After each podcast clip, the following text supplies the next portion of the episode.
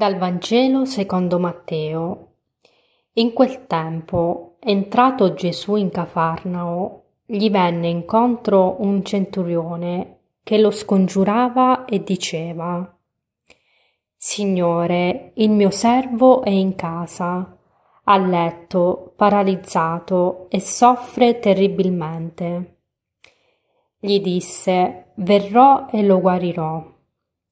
Ma il centurione rispose Signore, io non sono degno che tu entri sotto il mio tetto, ma di soltanto una parola e il mio servo sarà guarito.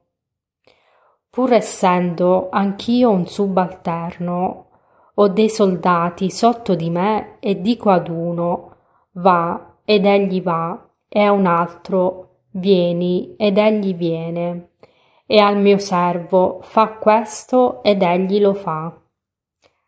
Ascoltandolo, Gesù si meravigliò e disse a quelli che lo seguivano, In verità io vi dico, in Israele non ho trovato nessuno con una fede così grande. Ora io vi dico che molti verranno dall'Oriente e dall'Occidente e siederanno a mensa con Abramo, Isacco e Giacobbe nel regno dei cieli. Il Vangelo di oggi ci presenta la figura del centurione. Chi era il centurione a quell'epoca? Possiamo dire che era una persona sicuramente potente, era un uomo con grande autorità quindi diciamo che il centurione eh, poteva essere se- quell'esempio di forza, quell'esempio di stabilità. Però come abbiamo ascoltato, di fronte alla debolezza, di fronte alla malattia, alla paura di perdere qualcuno, il centurione crolla, non ha più quella sicurezza. E cosa fa? Mm, il centurione, come abbiamo ascoltato, ha il coraggio di avvicinarsi a Gesù e di chiedere aiuto a lui. E come, come si presenta, come si avvicina a Gesù? Mm, ci va in maniera molto molto semplice, non dimostra, non va davanti a Gesù con un senso di superiorità, ma ci va con grande, grande umiltà e davanti a Gesù esprime la sua grande preoccupazione, il suo grande dolore per il suo, per il suo servo.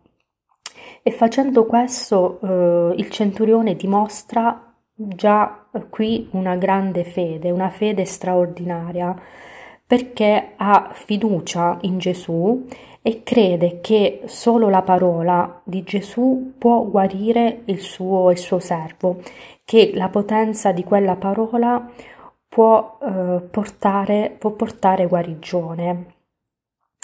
E Gesù come l'accoglie? Come accoglie la sofferenza di quest'uomo?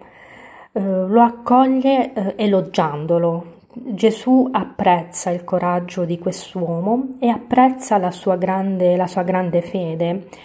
E, ehm, penso che il Vangelo di oggi, eh, più che eh, sottolineare il miracolo della guarigione di questo servo, che sicuramente è importante, vuole sottolineare eh, la grande fede di, di, quest'uomo e il suo anche sentirsi eh, piccolo di fronte alla potenza di Gesù. Infatti, come abbiamo ascoltato, il centurione non si sente degno di eh, stare alla presenza di Gesù, non si sente degno di ricevere Gesù nella sua, nella sua casa.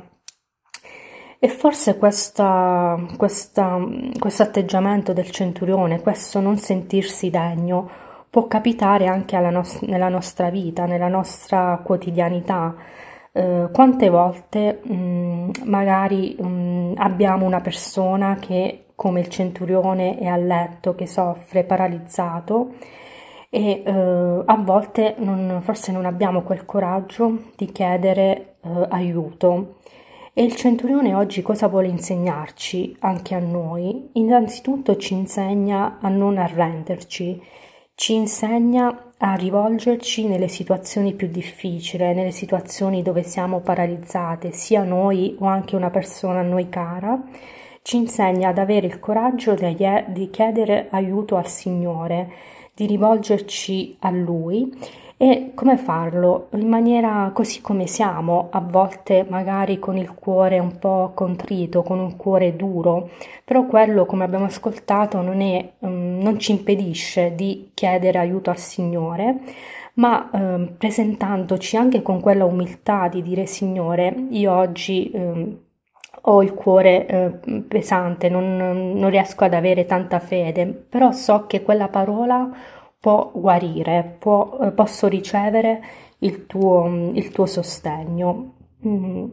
Quindi oggi mm, attraverso questo Vangelo eh, come un proposito concreto possiamo fare un gesto molto semplice ma penso molto importante. Eh, portiamo al Signore eh, magari una persona che in questo momento sta soffrendo e che eh, ha bisogno di guarigione, ha bisogno di incontrare il Signore.